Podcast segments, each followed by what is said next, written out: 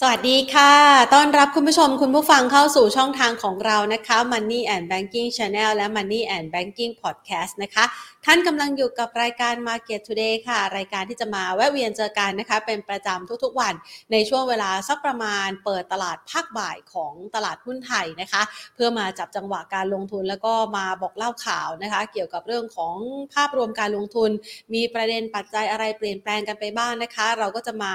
อัปเดตกันเป็นประจำทุกๆวันนะคะ ผ่านทางรายการนี้ Market Today นะคะ นอกเหนือจากนี้ค่ะสำหรับคุณผู้ชมท่านใดนะคะ ที่เข้ามาทักทายกันแล้วนะคะ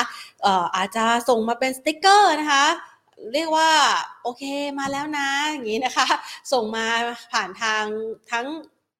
Facebook Live นะคะกับ YouTube Live ของเราได้นะคะ หรือท่านใดนะคะ อยากจะเข้ามาแล้วก็อยากจะได้รับการคอนซัลต์ตัวหุ้นจาก นักลงจากนักวิเคราะห์เนี่ยนะคะ ท่านก็สามารถที่จะใส่ตัวหุ้นที่ท่านติดอยู่ หรือว่าคำถามที่ท่านข้องใจใส่จองกันไว้เป็นอันดับ 1 2 3 4 5 6 7 8 ไปเลยนะคะ ก็ใส่กันมาค่ะ แล้วก็มาทักทายกันนะคะ วันนี้เนี่ยนะคะมาในช่วงต้นรายการนี้ก็หลาย ๆ ท่านเข้ามาทักทายกันแล้วนะคะ สวัสดีอาจารย์วิชัยคุณปอม คุณคมวิทย์ คุณพีรพงศ์คุณอ๋อยนะคะ สวัสดีทุกๆท่านนะคะอ่าวันนี้เสียงดันชัดเจนดีใช่ไหมคะ วันนี้เราจะมาพูดคุยกันค่ะเกี่ยวกับประเด็นของการฟื้นตัวของจีนนะคะเศรษฐกิจจีน ซึ่งเป็นเศรษฐกิจยักษ์ใหญ่ในโซนเอเชียนะคะช่วงระยะเวลาที่ผ่านมาเขาผ่านอะไรมาบ้างเขาผ่านเรื่องของโควิด -19 คือในช่วงระยะเวลากรอบสักประมาณ 2-3 ปีที่ผ่านมา ตลาดหุ้นจีนที่เคยรุ่งโรจน์เนี่ยนะคะก็โดนถูกกระหน่ำทั้งเรื่องของโควิด -19 นะคะการแพร่ระบาดในระลอกแรกนะคะถูกตบซ้ายไปนะคะต่อมาก็เรื่องของการที่จะใช้นโยบายนะคะในการที่จะสร้างความ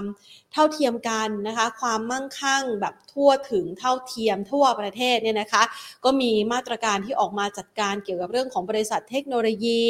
เรื่องของบริษัทที่เกี่ยวข้องกับการติวเตอร์ออนไลน์นะคะ ที่อาจจะไป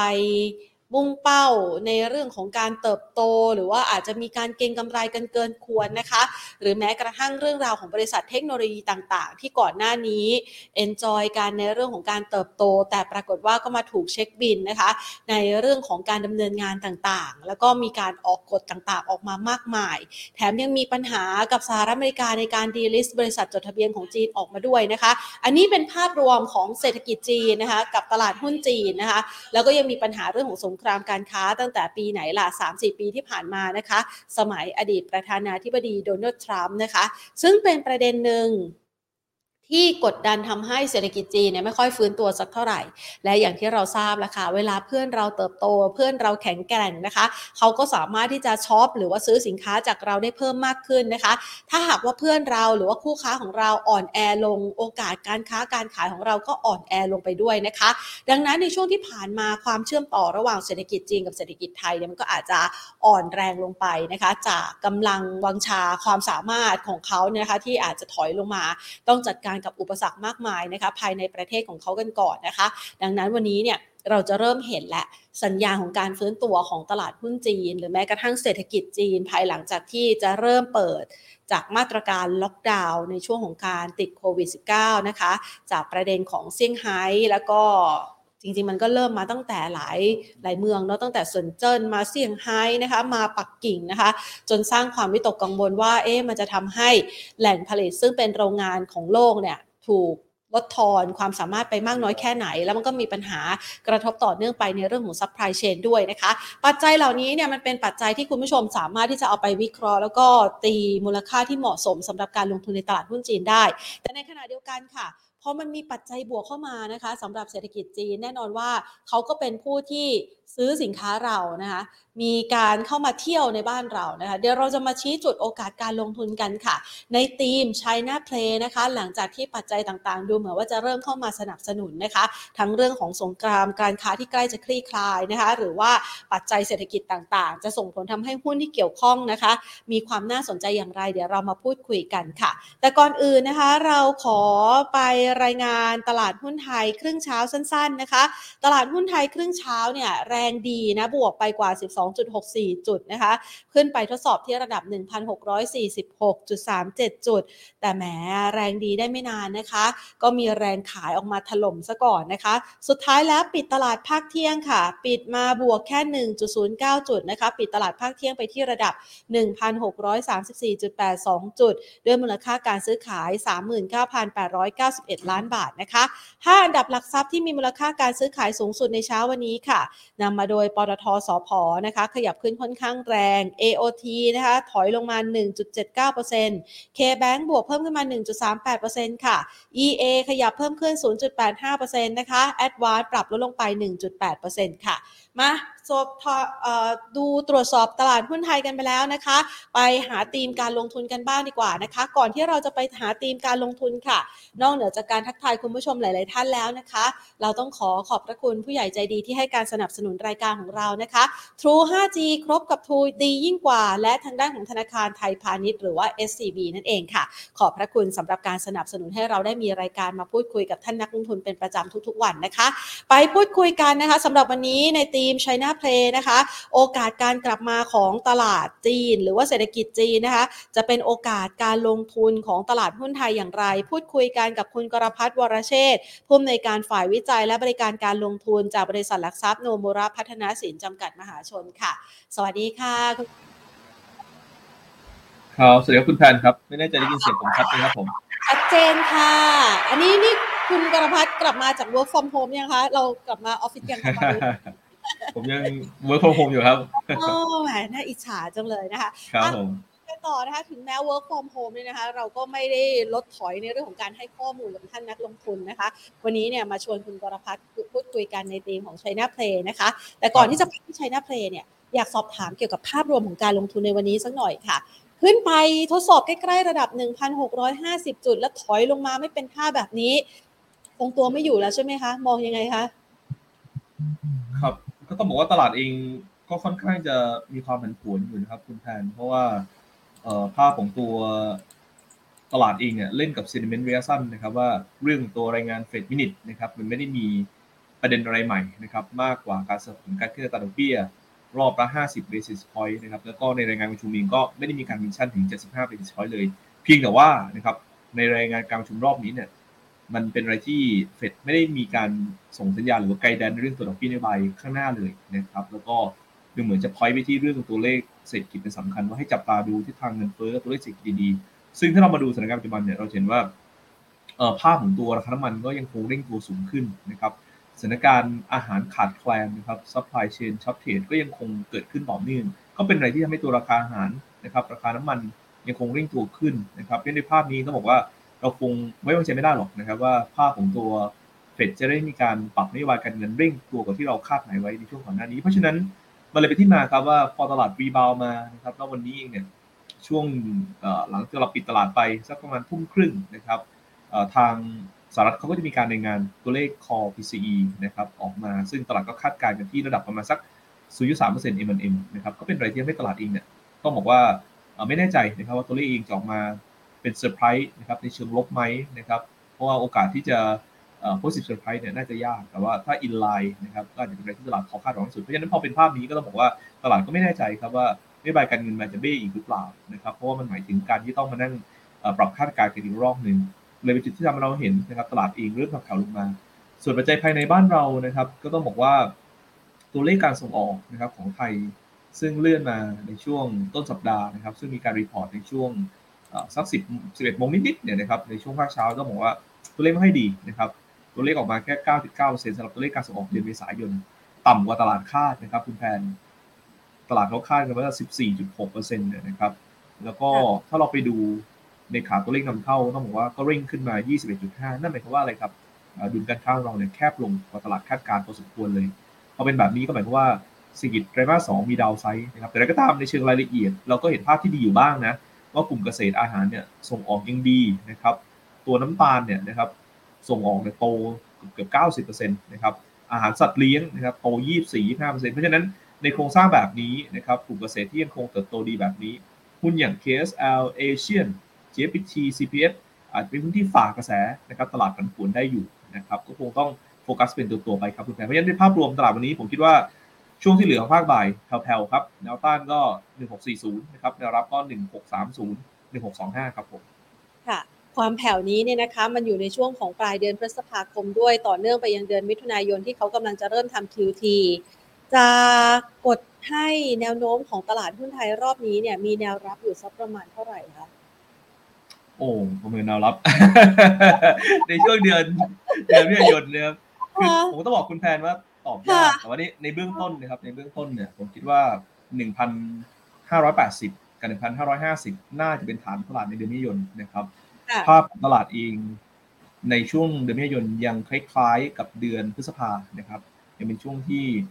อาจจะยังผันผวนค้นหาฐานอยู่นะครับสองเรื่องของปัจจัยเหมือนเดิมครับสีโลกแผ่วลงสีไทยมีแนวโน้มที่แผ่วลงนะครับ แล้วก็ภาพของตัวการดึงสภาพคล่องกลับที่ยังเป็นอะไรที่ต้องตามดู กับภาพตัวภาวะเงินเฟ้อนะครับเป็นภาพหลักในตัวบ่งชี้เพราะนั้นเลยเป็นจุดที่ผมคิดว่าตลาดเองเนี่ยอาจจะยังไม่ถึง turning point นะครับที่จะ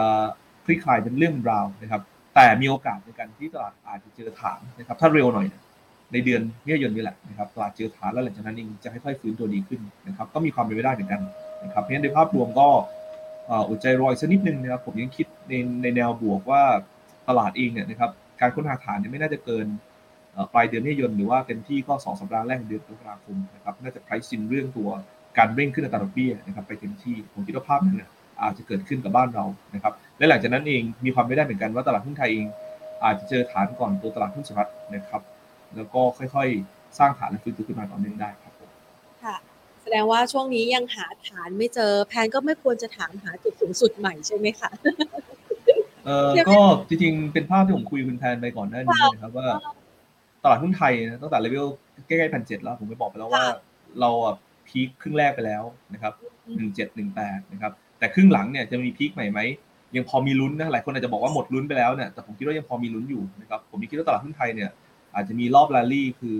ไตรมาสสี่แล้วก็เฟิร์สฮาปีหน้าผมยังมองภาพเดิมอยู่นะครับแล้วก็ดัชนีเป้าหมาย 1750เนี่ยยังไม่ได้แปรเปลี่ยนไปเพราะว่าประมาณการของกำไรตลาดเองเนี่ยมันอยู่ในโหมดปรับขึ้นอยู่นะครับจากโหมดของ Energy นั่นแหละ แต่แน่นอนครับ Domestic Sector หลาย ๆ ตัวถูก revise down ซึ่งมันก็กำลัง price in เข้ามาในหุ้นนะครับเอาไว้เรามองภาพแบบนี้นะคุณแพนว่าเอ่อ inflation สูงนะครับราคาน้ำมันราคาอาหารสูงกำลังซื้อมันแผ่วลง ก็เป็นไม่ได้ครับว่าหุ้น domestic อาจจะโดนปรับประมาณการลง แต่ถ้าถามว่าครึ่งหลังเองเนี่ยภาพมันยังเป็นแบบนี้อยู่ไหมเราน่าจะเห็นนะครับตัว inflation แผ่วลงนะครับแบบค่อยเป็นค่อยไป ขณะที่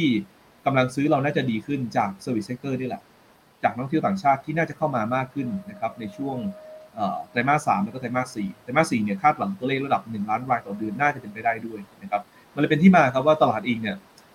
พอเจอฐานนะครับอาจจะเป็นรอยต่อไตรมาสสองต้นไตรมาสสามนิดๆเนี่ยนะครับหลังจากนั้นเราจะเริ่มมีฐานที่ที่แข็งแรงขึ้นผมเชื่อตลาดหุ้นไทยน่าจะมีโอกาสที่ดีอยู่นะแล้วก็ยังเชื่อว่า fund flow เนี่ยนะครับซึ่งผมเคยคุยคุณแพนไปว่าไตรมาสสองเนี่ยอย่าไปคาดหวังมาก มันสะดุดแน่ๆแต่ว่า medium to long term เนี่ยผมก็ยังเข้าต่อนะครับก็ยังคงมองภาพนั้นอยู่ครับผมค่ะก็การทำลายนะคะแนวโน้มการเคลื่อนไหวของดัชนีตลาดหุ้นไทยให้คุณผู้ชมได้เห็นกันนะคะ ทีนี้เรากลับเข้ามาในเรื่องของวิกฤตขาดแคลนอาหารบ้างนะคะ เมื่อสักครู่นี้เนี่ยคุณธนพัฒน์แตะไปนิดหน่อยนะคะ เกี่ยวกับหุ้นในกลุ่มส่งออกนะคะ คือ ขนาดบ้านพี่เมืองน้องหรือว่าประเทศอื่นๆนี่นะคะเขาเกิดปัญหาความขาดแคลนนะคะเขาจำเป็นที่จะต้องมีการจำกัดการส่งออก ประเทศไทยเนี่ยเรามีศักยภาพมากพอไหมคะที่จะส่งออกได้อย่างต่อเนื่อง มันจะมีโอกาสวันที่เราไม่สามารถที่จะเพิ่มกำลังการผลิตเพื่อตอบโจทย์ความขาดแคลนในตลาดโลกได้ค่ะมีโอกาสไหมคะเออต้องบอกว่าในในอันแรกก่อนนะครับ ตัว ผลผลิตนะครับ ผลผลิตในส่วนตัวพวกสินค้าเกษตรบ้านเราเนี่ยเพียงพอสำหรับคนในประเทศ อันนี้แน่ ๆนะครับ อันที่สองเรามีโอกาสที่จะแบ่งปันก็คือส่งออกไปได้เพิ่มเติมนะครับตัวปริมาณสัตว์เลี้ยงของบ้านเรานะครับ หมูไก่กุ้งยังอยู่ในเลเวลที่ดี แล้วก็ส่งออกได้นะครับเพราะฉะนั้นภาพของตัวบางประเทศที่เขาดูเหมือนว่า supply ในประเทศอาจจะไม่พอเนี่ยซึ่งเขาต้องจำกัดการส่งออก หรือว่าอาจจะแบนการส่งออกไปเลยเนี่ยนะครับ แน่นอนครับ เขาอาจจะต้องมาเติม position จากเรานี่แหละนะครับเพราะนั้นอุตสาหกรรมเกษตรต้องบอกว่าเป็นอะไรที่น่าสนใจนะครับเราเห็นภาพของตัว e a r n i n g ที่เร่งขึ้นในไตรมาสสองไตรมาสสามนะครับทั้งค่าเงินนะครับที่เป็นตัว support margin ทั้งในส่วนตัวต้นทุนอาหารสัตว์ในรวมที่แผ่วๆลงมาหรือว่าไม่ได้สูงกว่าไตรมาสหนึ่งมากแล้วนะครับทั้งในเรื่องตัวราคา product ที่เร่งขึ้น ก็เลยเป็นที่มาครับที่ผมคิดว่าออุตสาหกรรมการส่งบ้านเรายังไปได้อยู่นะครับในหมวดอาหารนะครับหุ้นอย่าง GFPT ห้องเย็นเอเชียนนะครับ รวมถึงตัว CPF นะครับแล้วก็หมวดพวกเครื่องดื่มด้วยแล้วกัน พวกเซเป้พวกนี้นะครับ ผมคิดว่าพวกนี้ยังไปได้ดีนะครับ ก็ลองจับตาดูกันนะครับหุ้นพวกนี้มีโอกาสที่ยังคงเติบโต แล้วก็อาจจะฝ่ากระแสฝ่าวิกฤตของตลาดที่มันเบี่ยงผันผวนในช่วงนี้ เป็นกลุ่มที่น่าจะ perform ได้อยู่นะครับผม เพราะฉะนั้นถ้าบางช่วงบางตอนเกิดมีการ take profit บ้าง ให้มองโอกาสในการซื้อครับผม จังหวะปีทองหรือว่าจังหวะของภาพความโดดเด่นนี้เนี่ยนะคะ กินระยะเวลานานไหมคะ กว่าที่เรื่องของวิกฤตอาหารของโลกจะกลับคืนสู่สมดุลนะคะเราประเมินไว้ยังไงบ้างคะครับคือต้องบอกว่าเวลามันเกิดการแบนนะครับการจัดการการส่งออกเนี่ยนะครับในแง่ตัว supply เนี่ยมันไม่ได้มาเร็วนะครับคุณแพนมันจะเทคไทม์แน่ๆนะครับเพราะฉะนั้นอย่างน้อยๆเนี่ยภาพที่ดีเนี่ยจะต่อเนื่องจนถึง ปลายปีนะครับเป็นอุตสาหกรรมสองเนี่ยเด่นแน่ๆนะครับส่วนบางอันซึ่งเราก็เห็นว่าเอ๊ะพวกน้ำตาลเนี่ยจะได้ประโยชน์ไหมนะครับเทรนราคาน้ำตาลจะสูงนะครับเป็นถึงไตรมาสหนึ่งปีหน้าเลยนะครับแต่ว่าขอบในการขายก็เราก็ทราบดีเหมือนกันว่ามันจะมาอีกทีก็ต้องต้องไตรมาสหนึ่งปีหน้านะครับตอนนี้ก็ช่วงขายก็พอคนได้มาสองก็หมดแล้วนะครับเพราะฉะนั้นพวก soft commodity เนี่ยก็จะเล่นกับตัวโมเมนตัมของราคาที่สูงนะครับ support แล้วก็ เทรนด์ของราคาที่สูงในครึ่งหลังก็จะเป็นตัวคอนแทคสำหรับปีหน้านะครับอันนี้ปีหน้าก็จะดีต่อเนื่องแล้วก็ปริมาณของผลผลิตของเราเนี่ยจากปีก่อน ปีนี้โตดีอยู่ละสิบถึงสิบห้าเปอร์เซ็นต์ปีหน้าก็ยังคงเพิ่มขึ้นอยู่ เพราะว่าเราไม่ได้เผชิญเพราะว่าภัยแล้งเหมือนปีก่อนหน้านี้นะครับนี่ก็เป็นอะไรที่ต้องบอกว่ามันมาในจุดที่ทำให้คุณแพนเห็นภาพในบางอย่างว่าสถานการณ์สีโลกโดยรวมมันมีจุดแผ่วจุดที่น่ากังวลว่าวิดเซ็ตน่าจะแย่สีโลกโดยรวมมันเริ่มแผ่วลงมา แต่ในขาบ้านเราเนี่ยมันอยู่ในจุดที่สะดุด แล้วก็กำลังจะดีขึ้นต่อเนื่องมันเลยเป็นที่มาครับที่ผมมองว่านอกจากภาคบริการนะครับกำลังซื้อภายในที่จะจะเริ่มฟื้นตัวขึ้นมาบ้างนะครับ แล้วก็การเบลแบ็กของสีไทยนะครับอุตสาหกรรมเกษตรของบ้านเราเนี่ยก็ยังเป็นไซเคิลที่ยาวกว่าที่คิดนะครับที่ตัวซัพพอร์ตภาพการเติบโตของเศรษฐกิจแล้วก็เออร์เน็งตลาดด้วยครับ ก็จะได้เป็นภาพหนึ่งที่ให้คุณผู้ชมได้จะไปเป็นไอเดียในการที่จะลงทุนในหุ้นกลุ่มนี้ที่ได้รับอันนี้สงในช่วงเวลานี้นะคะ ทีนี้กลับมาดูธีมเด่นที่เรามาพูดคุยกันในวันนี้เรื่องของ China Play นะคะ อย่างที่พูดกันไปว่าเศรษฐกิจของแต่ละประเทศมันมีจังหวะของความรุ่งโรจน์เนี่ยที่แตกต่างกันไปนะคะ บางประเทศ จุดสูงสุดไปแล้ว บางประเทศกำลังจะฟื้นตัว ส่วนจีนเนี่ยสะดุดนะคะสะดุดแล้วสะดุดอีกหลายปัจจัยเลยทีเดียว แต่เขากำลังจะกลับมาเราประเมินโอกาสการกลับมาของเขาจากปัจจัยอะไรบ้างคะครับเอ่อต้องบอกว่าภาพแรกก่อนทาร์เก็ตนะครับในการเติบโตของ 4G เนี่ย5.5%นะครับ ซึ่งคุณแพนก็เห็นว่าไตรมาสหนึ่งเฮ้ยตัวเลขมันมามันไม่ห้านะครับมันสี่นิดๆเนี่ยนะครับ แล้วมันดูแล้วไตรมาสสองมันดูแย่ลงมาอีกนะครับ เราเห็นภาพนี้ เราเห็นการล็อกดาวน์นะครับ zero covid strategy ก็ยังคงเข้มงวดอยู่นะครับแล้ว 4G ที่มันแผ่วลงมาเรื่อยๆสถานการณ์รัสเซียยูเครนทั้งหมดเนี่ยมันรู้แล้วแต่กดดันนะครับว่าศก.โลกโดยรวมนะครับการค้าโลกโดยรวมมันก็แผ่วลงมา จะมาแผ่วมากสุดคือไตรมาสสองนี่แหละนะครับเลยเป็นที่มาว่า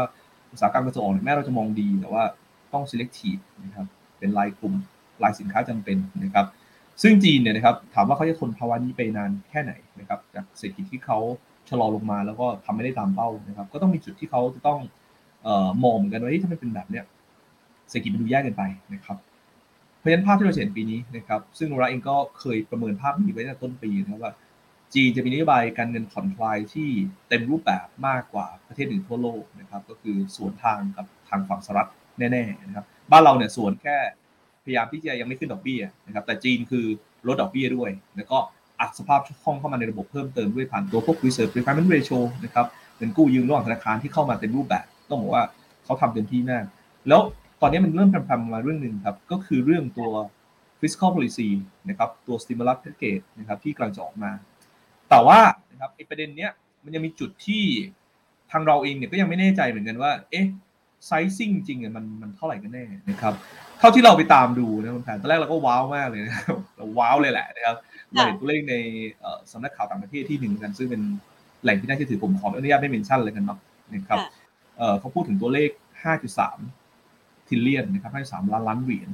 ซึ่งคิดเป็นสัดส่วนประมาณสัก1ใน3นะครับของ GDP จีนเลยว่าจีนกำลังจะออกมาตรการกระตุ้นเศรษฐกิจขนาดใหญ่ 5.3 trillion นะครับ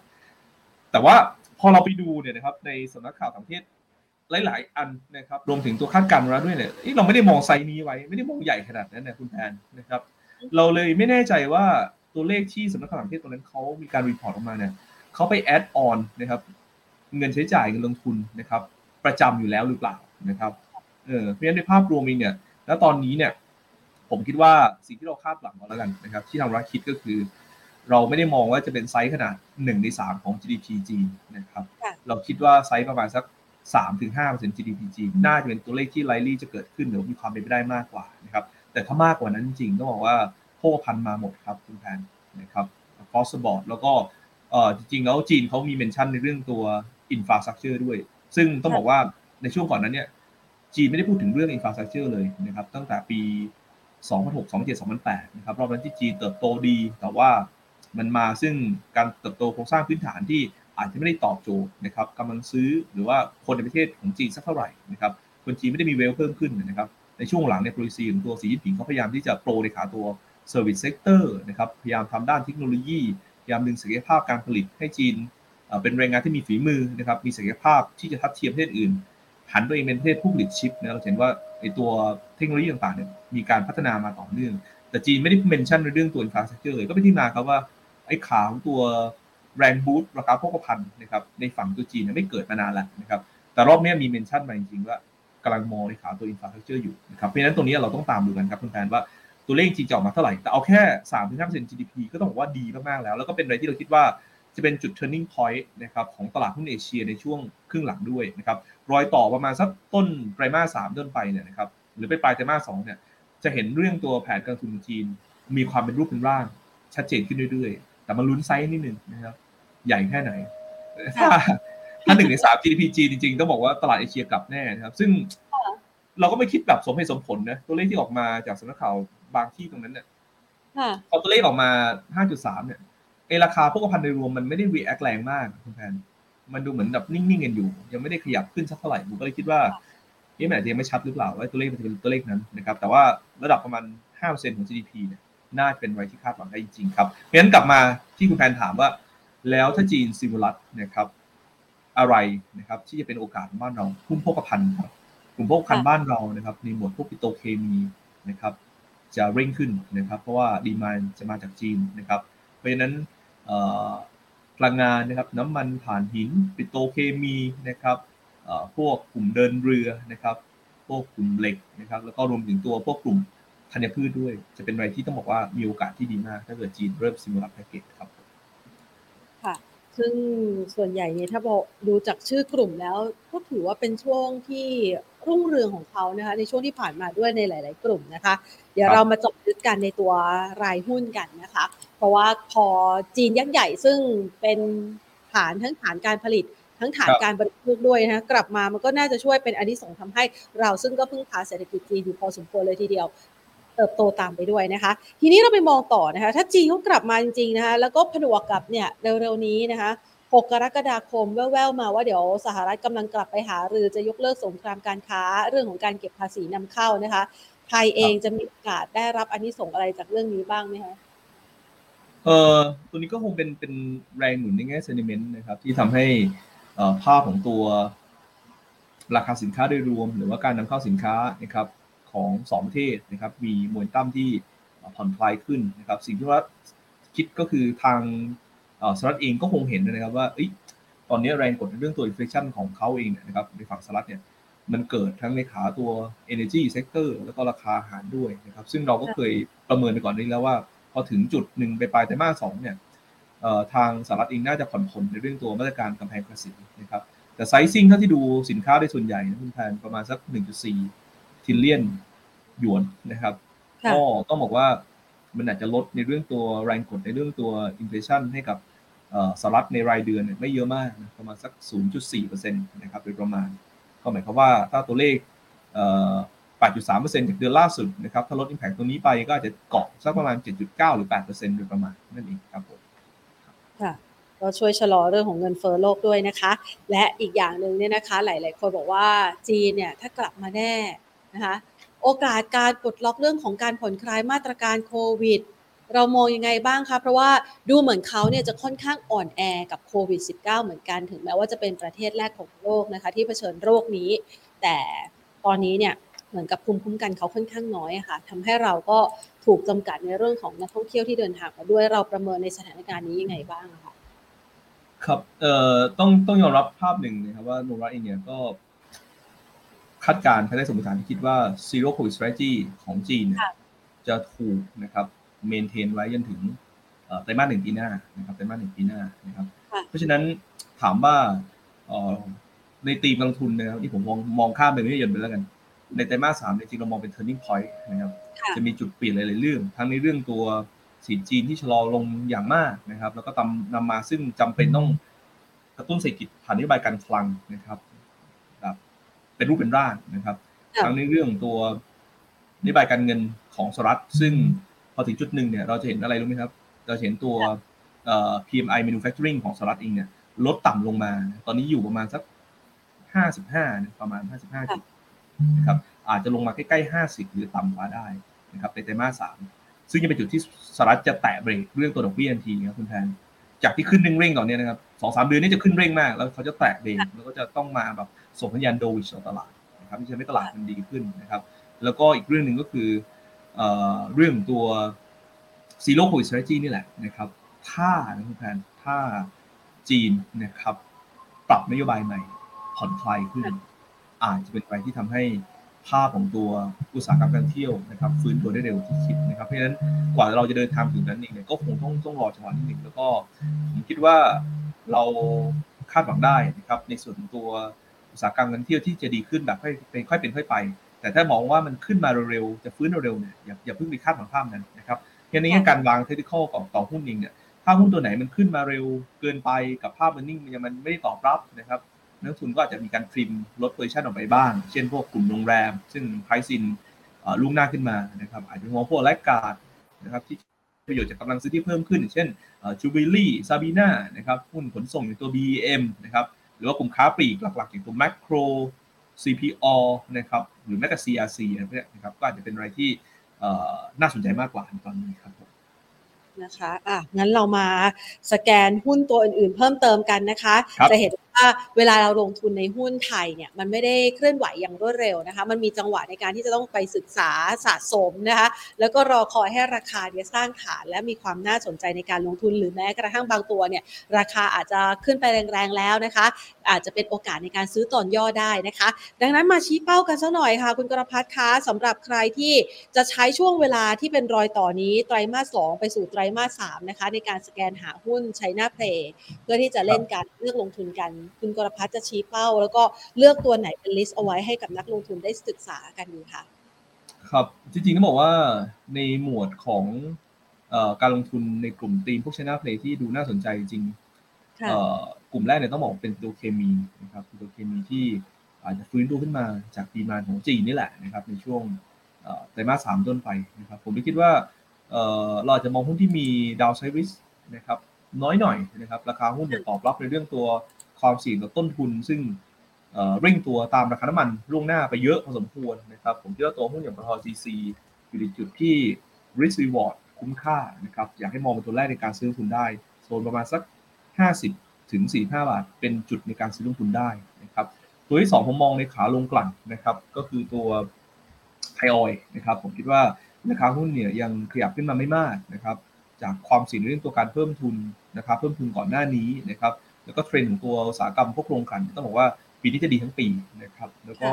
ภาพการ reopening ก็เป็นตัว support ด้วยนะครับ ในแง่ตัวขาเป็นตัวเคมีบางส่วน อาจจะไม่ได้เยอะมากหรอกแต่ว่า ก็น่าจะดีขึ้นตาม demand ที่จีนเนี่ยจะมีการ stimulus แล้วก็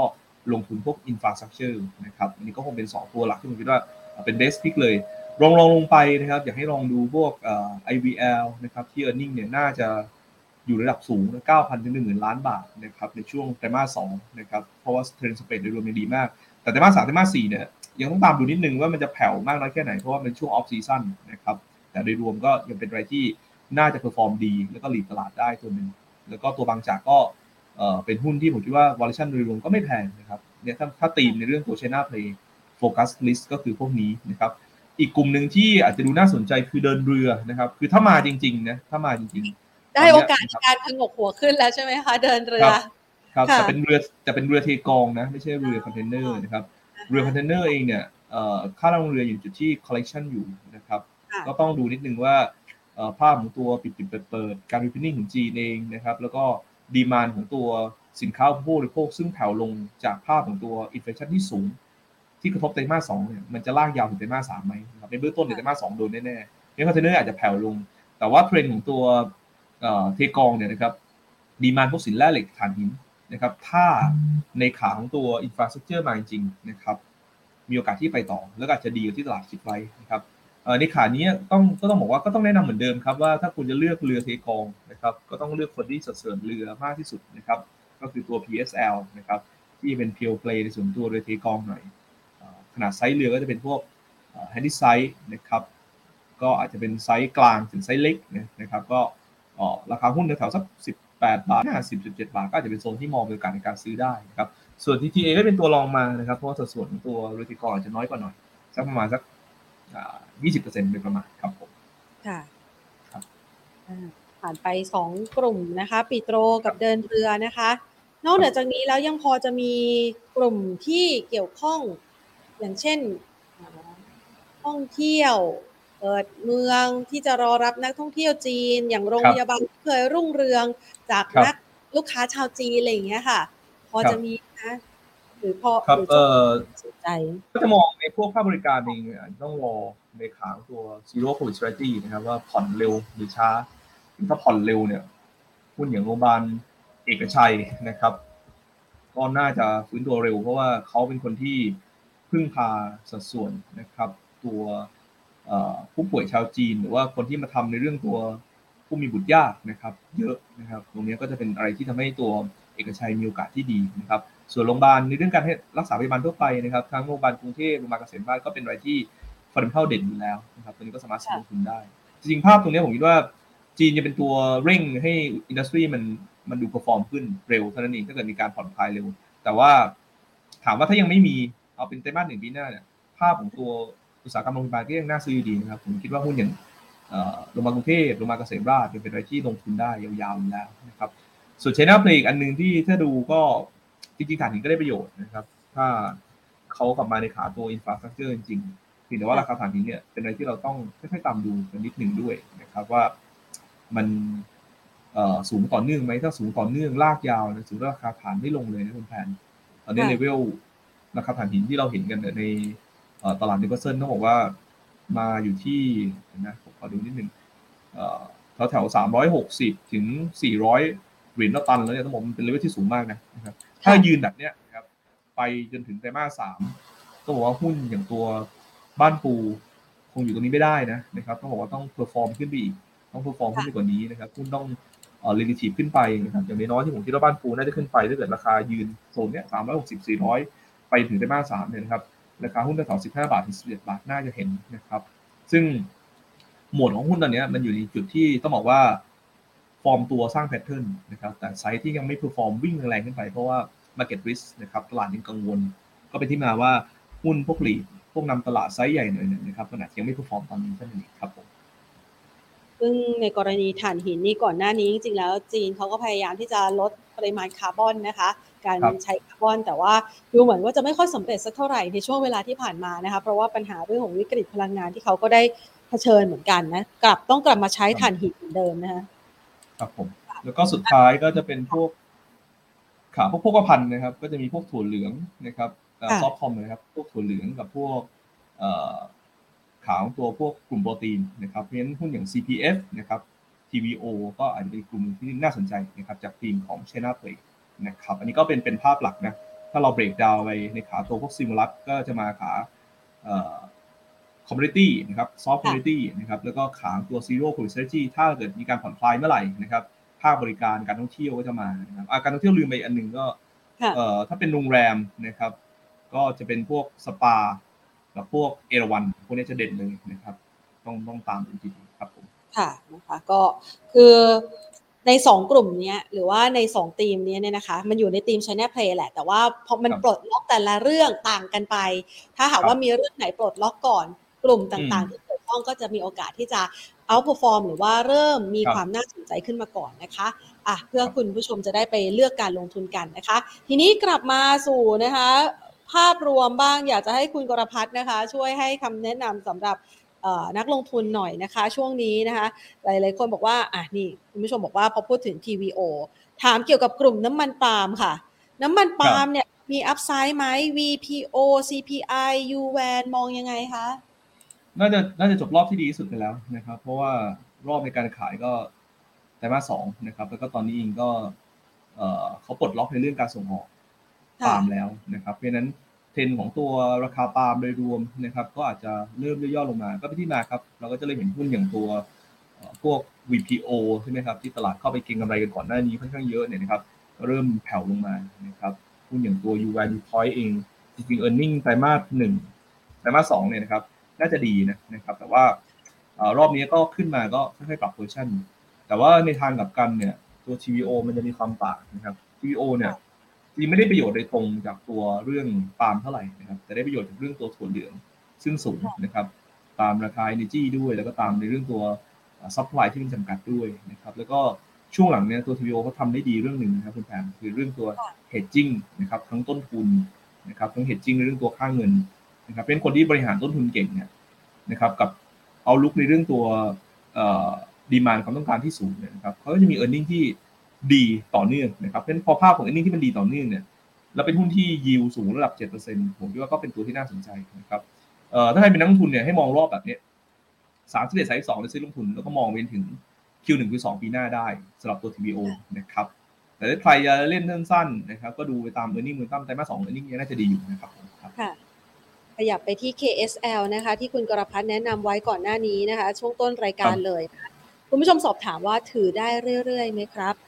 ครับเออร์เน็งน่าจะออกมาค่อนข้างดีเลยนะครับสำหรับตัว KSL แล้วก็ราคาน้ำตาลแบบนี้ต้องบอกเป็นภาพผมผมบอกว่ากลุ่มน้ำตาลเองปีนี้เป็นปีที่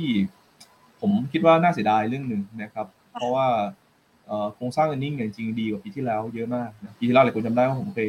เคยแนะนำตัวน้ำตาลต้นปีแล้วคิดว่าหุ้นน่าจะขึ้นมานะครับแถวใกล้ๆห้าบาท ซึ่งปีแล้วก็ขึ้นมานะแต่ปีนี้จริงผมคาดหวังตัวหุ้นน้ำตาลอย่าง KSL เนี่ยควรจะไปหกบาทเจ็ดบาทมากกว่า แต่มันมาในช่วงที่ เขาเรียกอะไรอะ market sentiment ไม่ค่อยดีนะครับ มันก็เลยไม่หุ้นเองมันดูเหมือนกับเออเขาเรียกอะไรอะเป็นช่วงคนเออคนค่อยๆลดน้ำหนักหุ้นออกมาเพราะว่ามันกลัวในเรื่องตัวการดินสภาพคล่องกับของเฟดนะครับก็ต้องบอกว่ายิงอยู่ในหมวด outperform นะถ้าเทียบกับตลาดโดยรวมนะครับ แต่ว่ามันไม่รีเทิร์นเยอะอย่างที่หลายๆคนคาดหวัง แต่ว่ามันมีภาพหนึ่งที่ผมคิดเหมือนกันว่าเขาอาจจะดีจนถึง first half ปีหน้า คือไซเคิลที่ดีอาจจะยาวขึ้น จากเรื่องอะไรนะตอนนี้ก็คือบอกว่า ส่วนหนึ่งเนี่ยนะครับ supply ของตัวน้ำตาลเวลาน้ำมันมันสูงเนี่ยมันถูกผลักไปทำเอทานอลเยอะโดยเฉพาะบราซิลเนี่ยจำกัดเลยกลายว่า demand เนี่ยอาหารในเรื่องตัวน้ำตาลเนี่ยเยอะอยู่แล้วแต่ว่ามันไม่มี supply ออกมา อันที่สองก็บางประเทศที่เราเห็นกันนะครับว่าเขาจำกัดการส่งออกนะครับก็เป็นที่มาว่าเทรนราคาน้ำตาลที่ 18 19 เซนต์ถึง 20 เซนต์น่าจะ maintain นะครับน่าจะ maintain ได้ยาวนั่นหมายความว่าเวลาคุณล็อกราคาขายcontract ข้างหน้าเนี่ยนะครับในช่วง งวดปีนะครับของปีหน้าที่ crop จะ trade ออกมาเนี่ยคุณจะล็อกได้ราคาที่สูงนะครับเนื่องจาก earning คุณเนี่ยจะดียาวเป็นถึง first half ปีหน้านะครับ เพราะฉะนั้นก็คงต้องอดทนรอนิดนึงนะครับในจังหวะนะครับ แต่ว่ารอบใกล้ earning ออกก็น่าจะมีรอบที่หุ้น perform ขึ้นมาสักละรอบหนึ่งแหละแถวสี่บาทสิบเนี่ยถ้าเบรกได้ก็สี่บาทห้าสิบถึงห้าบาท ผมว่ากรอบรอบนี้เอาแค่ตรงนี้ก่อนนะครับด้วยภาพที่บรรยากาศตลาดโดยรวมมันจะไม่เป็นใจเท่าไหร่ครับผม ค่ะขยับไปที่ตัว ASK ค่ะ ASK ทำไมไม่ตามกลุ่มขึ้นเลยครับ ช่วงช่วงสักสองสามวันนี้เขาเล่นกันในกลุ่มการเงิน ครับก็ต้องบอกว่าจริงๆเอเชียเสริมกิจเนี่ยนะครับช่วงนี้มันก็ไม่ได้มีเอ่อคาตาลิสอะไรใหม่ ๆเข้ามา แต่ว่าถ้าเราไปดูโครงสร้างของหุ้นนะครับเอ่อในกลุ่มเขาเรียกว่าอะไรนะเอ่อ consumer finance ใช่ไหมครับ หรือกลุ่ม finance โดยรวมเนี่ยก็ต้องบอกว่าโดยส่วนใหญ่ก็ ไม่ค่อยไปไหนเหมือนกันนะครับ ช่วงนี้นะครับเออแม้แต่ตัวดีๆนะครับ ที่เป็น lead ของ e a r n i n g อย่างตัวติดล้อเองก็ต้องบอกว่าก็ยังเป็นลักษณะการเล่นแบบเป็นรอบนะครับ ตัวสวัสด์ MDC ซึ่งโดนแรงกดดันมารอบด้านเดนนิ่งก็ออกมาหน้าผิดหวังเนี่ยก็เพิ่งจะรีบาวมาสักวันสองวันนี้เองนะครับแต่ถามว่าในช่วงข้างหลังเนี่ยมีโอกาสไหมก็มีครับนะครับ SK เองเนี่ยdemand ในภาพรวมก็ยังต้องไปกับกำลังซื้อของประเทศโดยรวมนั่นแหละ Q2 เนี่ยอาจจะยังเพิ่งอย่าเพิ่งไปคาดหวังอะไรมากแต่ว่า Q3 Q4 เนี่ย เทรนด์ของ earning ที่น่าจะดีขึ้นก็อาจจะเป็นตัว support ได้นะครับแต่ทั้งนี้ทั้งนั้นในกลุ่มนี้นะครับถามว่าเราชอบอะไรที่สุดนะครับในกลุ่มไฟแนนซ์ไม่รวมพวก AMC แล้วกันนะครับไม่รวมพวก firm เก็บหนี้เราชอบตัวติดล้อนะครับเราชอบตัว b f i t นะครับแล้วก็เริ่มมองตัว SAWAD เป็นทางเลือกที่น่าสนใจ ถามว่าทำไมถึงมามอง b f i t ก็ต้องบอกว่า b f i t เองเนี่ยมีขาของตัวบริษัทนะครับที่จะมีการ backdoor เข้ามานะครับซึ่งบริษัทลูกของตัว SAWAD อีกบริษัทหนึ่ง ซึ่งจะทำให้ตัว growth ของตัวในฝั่งตัวสินเชื่อที่เติบโตสูงพวกสินเชื่อมอเตอร์ไซค์พวกนี้นะครับมันถูกรวมเข้ามาในตัว b ีฟินะครับก็เป็นอะไรที่ผมคิดว่าน่าสนใจก็ลองจับตาดูนะครับ ตอนนี้อยู่ในช่วงปรับโครงสร้างแล้วเราก็อยู่ในช่วงการ review trade ไปด้วยสำหรับตัว BFIT ครับผมค่ะขออีกสักสามตัวนะคะ คุณกรพัฒน์คะคุณผู้ชมสอบถามมาค่ะว่า BR ค่ะ BR เป็ดจะบินไหมคะไหนขอดูราคาหน่อยสิ นี่มันก็บินมาแล้วนะ BR นะครับ โอ้เนี่ยสามบาทนะสามบาทหกสิบนี่ก็ขึ้นมายี่สิบเซนต์แล้วนะนะครับก็ต้องบอกว่า perform มากเลยนะครับก็เนี่ยนะครับ เวลาวิกฤตอาหารมาคนก็จะเริ่มมองเริ่มหมุนละนะครับเออแล้วก็จริงๆ ถ้าเราดูช่วงเขาเรียกวันอะไรวันพืชใช่ไหมครับ ที่มีการเสี่ยงทายแล้วต้องบอกว่าปีนี้ก็มองเกษตรดีนะนะครับ เกษตรดีหุ้นเกษตรก็มาเนี่ยดูครับตัวหลีที่ที่ผมเห็นเห็นว่าเป็นตัวนำแล้วก็จริงๆก็หลายๆเขาวิวก็คอกันนะครับ เราก็มองเป็น หนึ่งในเป็นจากภาคีด้วยก็คือตัว GPT ก็เป็นตัว u p p e r f o r m มา อีกตัวนึงผมอยากให้ตามดูเนี่ย CPF จะเป็นรอบของเขานะครับเออร์เน็งจะไม่ดีเหมือนสมัยก่อนหน้านู้นที่หุ้นขึ้นไป 35 บาท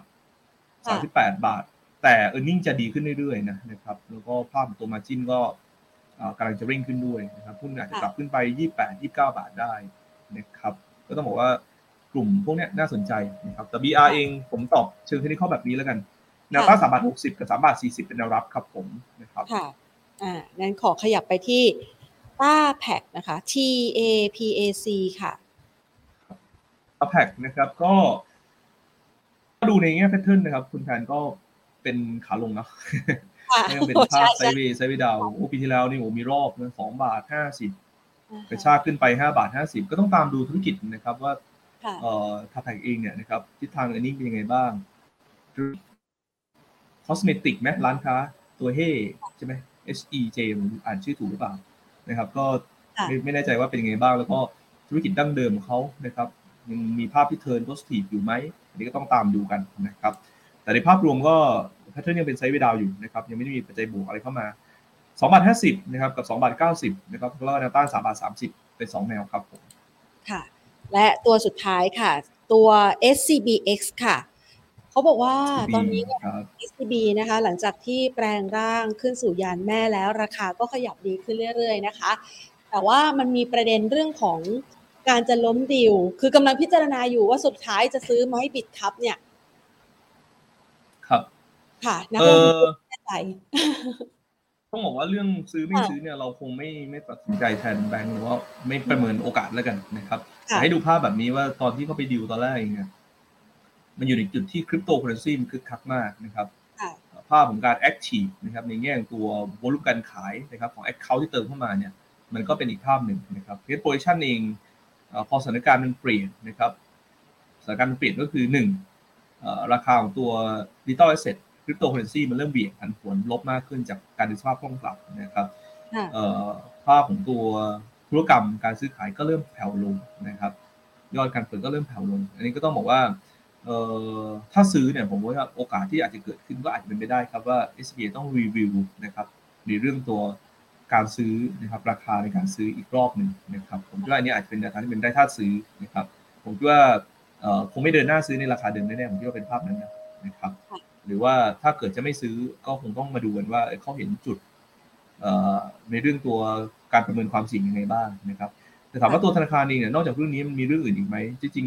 ภาพระยะยาวธนาคารยังน่าสนใจนะครับเพราะว่ามันมีการปรับในเรื่องตัว business แล้วท้ายสุดเนี่ยธนาคารบ้านเรานะครับหลายๆตัวเนี่ยจะปรับตัวเองไปอย่างธนาคารขนาดใหญ่ในสหรัฐนะครับเดี๋ยวเราตามหลังเขาอยู่7-10ปีนะครับที่โครงสร้างเนี่ยมันยังมีโอกาสในการเติบโตเยอะ แล้วก็การเปลี่ยนเป็นดิจิทัลแพลตฟอร์มนะครับในทุก segment เนี่ยกำลังทำนะครับเพราะฉะนั้นพวก digital consult ก็จะเป็นตัวที่เข้ามาช่วยธุรกิจธนาคารเยอะ แต่ตอนนี้เนี่ยมันอยู่ในจุดที่สิเราแผ่วลง NPL ดูเหมือนจะ เด้งๆขึ้นมานิดๆนะครับ ก็ต้องยอมรับครับว่าหุ้นก็จะต้องชะลอตัวลงมา ผมคิดว่า กลุ่มธนาคารจะเจอฐานก็พร้อมๆเซ็ตนะผมคิดว่าจะเป็นตัวที่พร้อมๆเซ็ตนะครับเนั้นพยายามตั้งรับแล้วกัน SCB ก็แนวรับบริเวณสักหนึ่งร้อยห้านะครับ จนถึงบริเวณหนึ่งร้อยบาทบวกลบเนี่ยตรงนั้นนะครับแนวต้านด้านบนระยะนี้ก็คงจำกัดที่ร้อยสิบเจ็ดยังไม่ได้เกิดครับผมขอสั้นๆอีกสักสองตัวนะคะ พอดีแพนหลงสายตาไปนะคะ ตัว Stark S T A R K ค่ะ Stark ครับค่ะสตาร์ก็ต้องบอกว่าเป็นหุ้นที่เราเอ่อไม่ได้เข้าว่าในเชิงพื้นฐานนะครับ แต่ว่าก็มีข้อบวกเข้ามานะครับหลังจากที่เขาเอ่อมีการเข้าไปซื้อวิธีการนะครับเอ่อตัวสายไฟผมจำชื่อไม่ได้ Leoni อ่าใช่ Leoni ซึ่งเป็นธุรกิจนะครับผู้นำสายไฟขนาดใหญ่ของตัวสหรัฐนะครับค่ะผมก็ไปดูโครงสร้างตัวตัวธุรกิจนะครับ ยอดขายสูงมากนะครับกำไรเนี่ยหลักประมาณสักพันล้านบาท ถ้าตีเป็นไทยบาทนะพันล้านบาทนะครับอันนี้ก็คง top up earning กับตัว Stark ได้ Stark เป็นตัวที่กำไรมาค่อนข้างเร็วนะครับแต่ภาพตัวแพทเทิร์นหุ้นนี้ต้องบอกว่าช่วงตั้งแต่ก่อนปรับโครงสร้างเนี่ยหุ้นวิ่งเร็วมากนะครับก่อนนั้นเนี่ยนะครับปรับโครงสร้างสามบาทมาห้าบาทนะครับแต่พอช่วงถึงห้าบาทเนี่ยมันเริ่มแผ่วๆอันนี้ก็ตามดูนิดนึงว่าฟันเด็นเท่าตรงนี้ที่มันเปลี่ยนเนี่ยนะครับจะให้หุ้นเองเบรกห้าบาทห้าสิบได้ไหมถ้าเบรกได้นะครับหุ้นน่าจะไปต่อ นะครับแต่ว่าถ้าเบรกไม่ได้เองก็ต้องมองเป็นการอ่อนตัวลงมาที่สี่บาทแปดสิบไม่ควรจะหลุดก่อนถ้าหลุดตรงนั้นก็อาจจะต้องเอ่อกระชับ position ออกมาครับผมค่ะ และตัวสุดท้าย SKN ค่ะ SKN นะครับ SKN ก็เป็น sideway นะครับ sideway pattern ค่ะ เป็น sideway up นะครับอ่าแต่ตอนระยะสั้นนี่เป็น sideway อยู่ก็แนวรับ 7 บาท 80 นะครับต้านบนถ้าจะขึ้นต่อ 9 บาท 30 ต้องเบรกนะครับผมค่ะ เรียบร้อย วันนี้ต้องขอขอบคุณคุณกรพัฒน์มากเลยนะคะ มาให้ไอเดียในการลงทุนกับเรานะคะ เป็นทีม China Play นะคะ แล้วก็ให้ consult กับคุณผู้ชมด้วยนะคะ ที่หลาย ๆ คนกำลังติดหุ้นอยู่หรือว่ากำลังอยากสนใจลงทุนนะคะ วันนี้ขอบพระคุณมากเลยค่ะ สวัสดีค่ะยินดีครับคุณแพนสวัสดีครับผมสวัสดีครับ ค่ะ คุณกรพัฒน์วรเชษนะคะ จากบริษัทหลักทรัพย์โนมุระพัฒนสินนะคะ ก็มาให้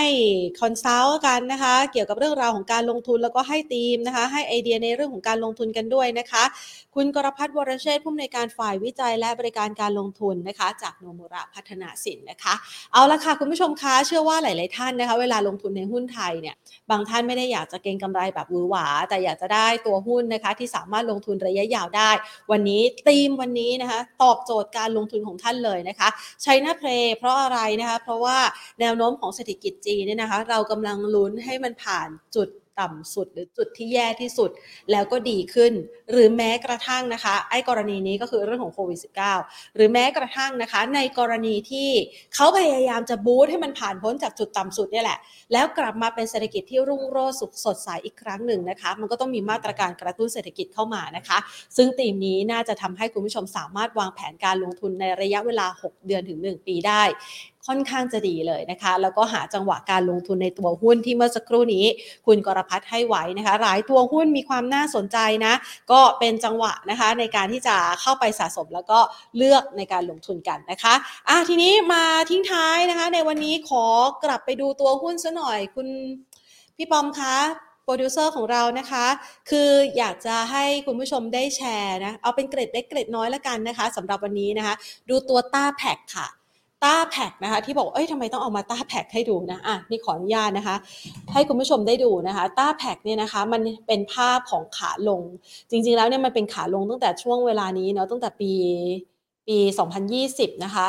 อันนี้แพนขออนุญาตไม่ได้แตะในตัวธุรกิจเลยนะคะ ให้ดูเฉพาะตัวกราฟหุ้นนะคะ แล้วมันก็มีขา rebound กลับคืนมานะคะ จุดตรงนี้เนี่ยเป็นจุดสูงสุดนะคะ ในช่วงระยะเวลารอบหนึ่งปีที่ผ่านมาแล้วกันนะคะ ภาพอันนี้มันเห็นชัดมากเลยนะคะที่ที่ที่กำลังวัดให้คุณผู้ชมเห็นอยู่เนี่ยยอด 2 ยอดนี้ใกล้กันเท่ากันนะคะพูดง่ายๆคือมันเท่ากันแหละนะคะ มันวิ่งขึ้นมานะคะทำจุดสูงสุดครั้งแรกนะคะ แล้วก็ปรับฐานลงมา พยายามที่จะขึ้นไปใหม่นะคะ เป็นจุดสูงสุดครั้งถัดไปนี่ราคาเพิ่มขึ้นนะคะ แล้วก็ดู MACD นะคะ เราจะเห็นได้ว่าตัวยอดเนี่ยปริมปริมกันนะคะ แล้วก็ปรับฐานลงมาอีกนะคะ มันก็จะมีจังหวะนะคะในการที่จะสร้างฐาน แล้วก็มีแรงชูดขึ้นไปใหม่ เป็นยอดถัดไปนะคะอันนี้เขาเรียกว่า triple top นะคะ คือทำจุดสูงสุดนะคะสามครั้งแล้วไม่ผ่านนะคะ ก็เป็นแนวโน้มของการขายคือมันไปต่อไม่ไหวเอาง่ายๆนะคะไม่มีแรงซื้อต่อไปต่อไม่ไหวนะคะ ก็หรือถ้าหากว่าดูเนี่ยจะคล้ายๆ head and shoulder ไหมนะคะมีเฮดมีโชเดอร์นะคะแล้วก็มีแรงขายนะคะหรือจะดูให้ชัดกว่านั้นนี่นะคะ ก็อันนี้เอามาประยุกต์นะเผื่อว่าใครนะคะหลาย ๆ ท่านที่เข้ามาดูการลงทุนกับเรานะคะในช่วงที่ผ่านมานะคะ แล้วก็เข้าไปศึกษาผ่าน Stock Education นะคะ จะเห็นได้ว่าเวลาที่มันทำจุดสูงสุดครั้งแรก ครั้งที่ 2 และครั้งที่ 3 นั้นนะคะ ตัว MACD เห็นไหมคะกำลังในการขึ้นมันไม่เท่ากันแล้วนะคะ มันบ่งบอกว่าจุดสูงสุดครั้งนี้เนี่ยกำลังในการขึ้นมันน้อยลงเต็มทีมีโอกาสที่จะปรับพักฐานหรือว่าราคาจะไหลลงนะคะ ก็เอามาแชร์กันนะคะสำหรับใครที่สนใจในเรื่องของการมองกราฟเทคนิคนะคะ ฝากกันเอาไว้อ่าแล้วก็ถ้าอยากจะรู้เพิ่มเติมมากไปกว่านี้นะคะ ก็ลองไปศึกษาเพิ่มเติมจาก ตัวคลิปนะคะ Stock Education ของเราหรือว่า Market Today Exclusive นะคะที่เราก็จะมีแวะเวียนกันมาฝากให้คุณผู้ชมได้ดูกันนะคะ ศึกษาไปพร้อมๆกันค่ะ จะได้นำมาใช้กับการลงทุนได้อย่างมีประสิทธิภาพมากยิ่งขึ้นนะคะ ส่วน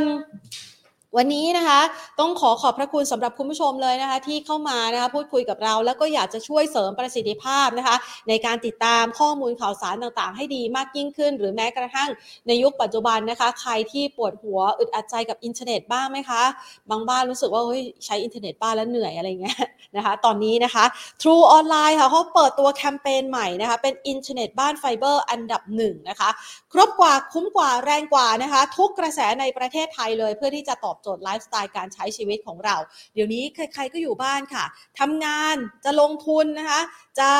มาเปิดเผยไลฟ์สไตล์ต่างๆ อยากจะมาแชร์ข้อมูลดีๆนะคะมันต้องใช้อินเทอร์เน็ตนะคะมารองรับนะคะ ดังนั้นค่ะ การเติมเต็มไลฟ์สไตล์ให้โปรทุกเรื่องของบ้านเนี่ยนะคะ มันต้องมีมาตรฐานนะคะ ที่สามารถทำให้คุณเนี่ยมีบ้านอัจฉริยะได้ง่าย ๆ เลยนะคะ นั่นก็คือ หนึ่งเลยโปรแรกนะคะโปร5ด้านก็คือโปร2กิกะบิตโปร speed โปรสุดทุกเรื่องความเร็วนะคะ โมเด็ม 6 เสาที่ดีที่สุด รับสัญญาณได้เร็วแรงเสถียรไม่มีสะดุด แล้วก็ mesh router โปร Wi-Fi 6 ตัวช่วยกระจายสัญญาณให้ครอบคลุมทั่วบ้านด้วยนะคะ คือเดินไปจุดไหนเนี่ย สัญญาณสม่ำเสมอว่าอย่างนี้นะคะ True Gigatech Flexi ค่ะ โปรสุดทุกไลฟ์สไตล์นะคะ ปรับเปลี่ยนความเร็วอินเทอร์เน็ตให้ตรงตามไลฟ์สไตล์ได้ดังใจ บางคนแหมรู้สึกออยากเล่นเกมอะ่ะแต่อินเทอร์เน็ตมันไม่เป็นใจนะคะ ก็สามารถใช้โปรนี้ได้นะคะ บริการ True Gigatech Tech Pro ค่ะ โปรสุดทุกเรื่องการให้บริการนะคะ ให้บริการระดับโปรรวดเร็วทันใจแก้ปัญหาฉับไวใน 24 ชั่วโมง โทรกริ้งเดียวโทรไปสอบถามเลยนะคะโปรคอนเทนต์ค่ะ โปรสุดทุกเรื่องคอนเทนต์กับกล่องทีวีอัจฉริยะที่มาพร้อม True ID TV คอนเทนต์ด้านหนังกีฬาดังระดับโลกนะคะไปดูได้เลยนะคะ และ 5 ค่ะ Pro Home Tech นะคะ โปรสุดทุกเรื่องบ้านอัจฉริยะเปลี่ยนบ้านคุณให้ล้ำกว่าด้วยโปรกว่านะคะ โปรกว่า ด้วย IoT Smart Home จาก True Living Tech นะคะ ที่ช่วยให้เปลี่ยนบ้านนะคะ เป็นบ้านอัจฉริยะได้ง่าย ๆนะคะ ฝากเอาไว้ค่ะ นี่หลายๆคนนะคะก็เชื่อว่าใช้อินเทอร์เน็ตอยู่แล้วนะคะ แล้วก็อยากจะใช้อินเทอร์เน็ตได้ไวแรงทันใจ ก็สามารถสอบถามรายละเอียดเพิ่มเติมกันได้เลยนะคะ กับโปรสุดคุ้มจาก True Gigatech Pro Life ค่ะเอาละค่ะนี่ก็คือเรื่องราวข่าวสารที่นำมาฝากกันนะคะ หรือว่าเนื้อหาดีๆ ที่นำมาพูดคุยกันในวันนี้นะคะ ทักทายคุณผู้ชมทุกๆท่านด้วยนะคะ ที่เข้ามาคุยกัน อาจารย์วิชัยคุณคมวิทย์คุณพีรพงศ์คุณอ๋อย คุณช็อกโกแลตคุณจิรวัตรคุณหมิง คุณจิรกิจนะคะ คุณเบ คุณประชา คุณสมเดชนะคะ คุณปรีชา คุณมิสเตอร์ด็อกแคทแคทด็อกด็อกนะคะ คุณลูกเกดคุณเมเดนะคะ คุณกุ๊ดลัก แล้วก็คุณ พี่แพนอยากอ่านถูกจังเลยอะเป็นภาษาจีนใช่ไหมคะ ไม่เก่งด้านภาษานี้นะคะ ยังไงไว้เขียนเป็นซับไตเติลให้พี่แพนได้ไหมนะคะ แล้วก็ทักทายนะคะคุณผู้ชมนะคะ ผ่านทาง Facebook Live ของเรานะคะ หลายๆท่านคุยกันเข้ามานะคะ สวัสดีคุณดวงชัยคุณวัศวัตนะคะ คุณบอยน้องชวนานคุณพลวัตคุณไก่นะคะ คุณสาธิตคุณพัชรี คุณนัทรัตน์คุณอาร์ตนะคะ คุณ ข้าวมันไก่นะคะอ่า คดีเด็ดนี่คืออะไรคะ คดีเด็ดใช่ไหมเจ็ดสี ยังจำหน้าฉันได้ใช่ไหม เออ นะจำไม่ค่อยได้แล้วนะคะ ยังไงก็อาจจะเปลี่ยนโปรไฟล์ให้เห็นหน้าชัดกันขึ้นนะคะ จะได้จำได้นะคะ เอาละ วันนี้หมดเวลาแล้วค่ะ ไปเจอกันนะคะ อาทิตย์หน้า วันนี้ลากันไปก่อน สวัสดีค่ะ